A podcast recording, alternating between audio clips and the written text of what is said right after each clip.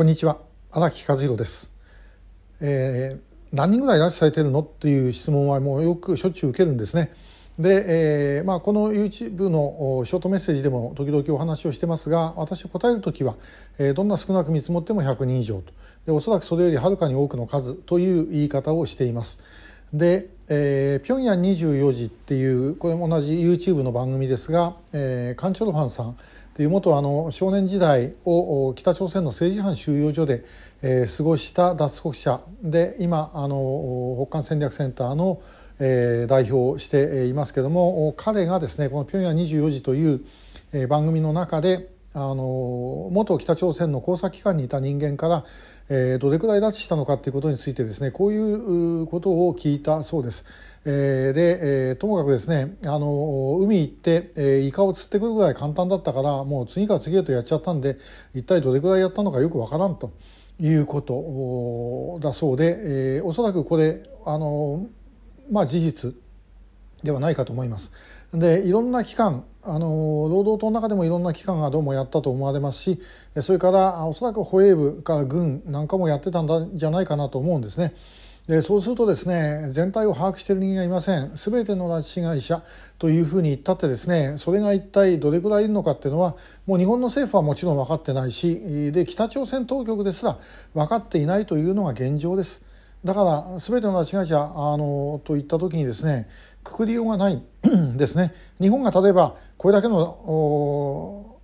そのリストを持っているとでそのリストを出すということに なれば、えー、それであのこれこれいるかいないかっていう話でできるんですけども日本にそのリストがあるわけではありません。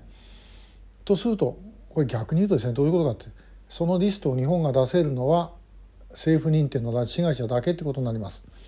だからこの全ての拉致被害者の即時一括っていう言葉の裏にはですね、えー、政府認定者だけで終わらせるっていう言葉がやはり裏に入っているそれはまああの家族会や救う会の人たちが訴えているのはもちろんそういう意味ではないですけれどもそれはある意味で言うと利用される可能性はあるんじゃないかなというふうに思います。で、えー、もう政府が認定しているところまで全てというのはそこで切っちゃうと。でその後については日本政府の方はまた後からさらに続けてやりますという話にし北朝鮮側はもうこれで終わったということにするとこれはもうあの安倍政権の時のストックホルム合意も基本的にはそうです。えー、あれでともかく全てのって言ったってですねもう誰も分かんない状態で返してくることはできません。もしあのとりあえず今あ生存している方を全てということであればもうやれる方法はただ一つですあの体制を倒す以外の方法は絶対にありえないというふうに思います。えそれをやるだけの覚悟は日本政府にあるかというとまあないですよねまずね。えー、ですからもう一人でも二人でも取り返せるところから取り返すしかないということになるんです。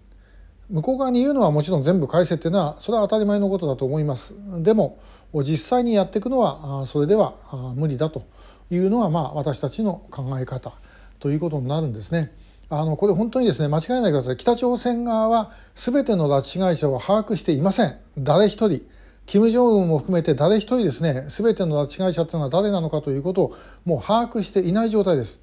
だから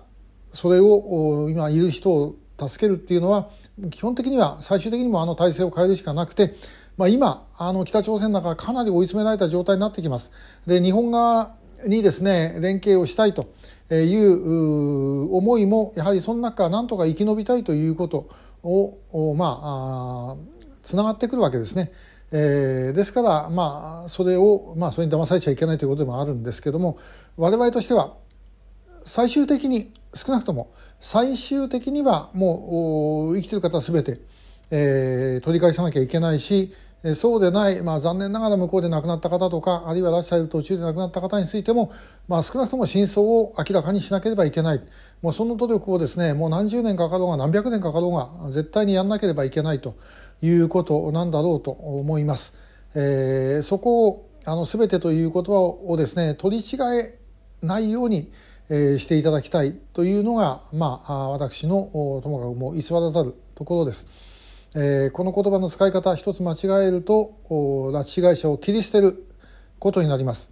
政府認定か未認定かっていうことは政府が勝手に決めているだけですね。前言った通り、あの、例えば寺越武さんなんか認定されなきゃいけない人が、えー、お母さんの意向ということで認定されていないとかですね。でも、明らかに拉致だということが分かっている人たちについても今度は認定してないというのが今の現状なんで、ここで切り捨てるようなことだけは絶対にしてはいけないと思います。この点、本当にですね、ご協力をよろしくお願いいたします。今日もありがとうございました。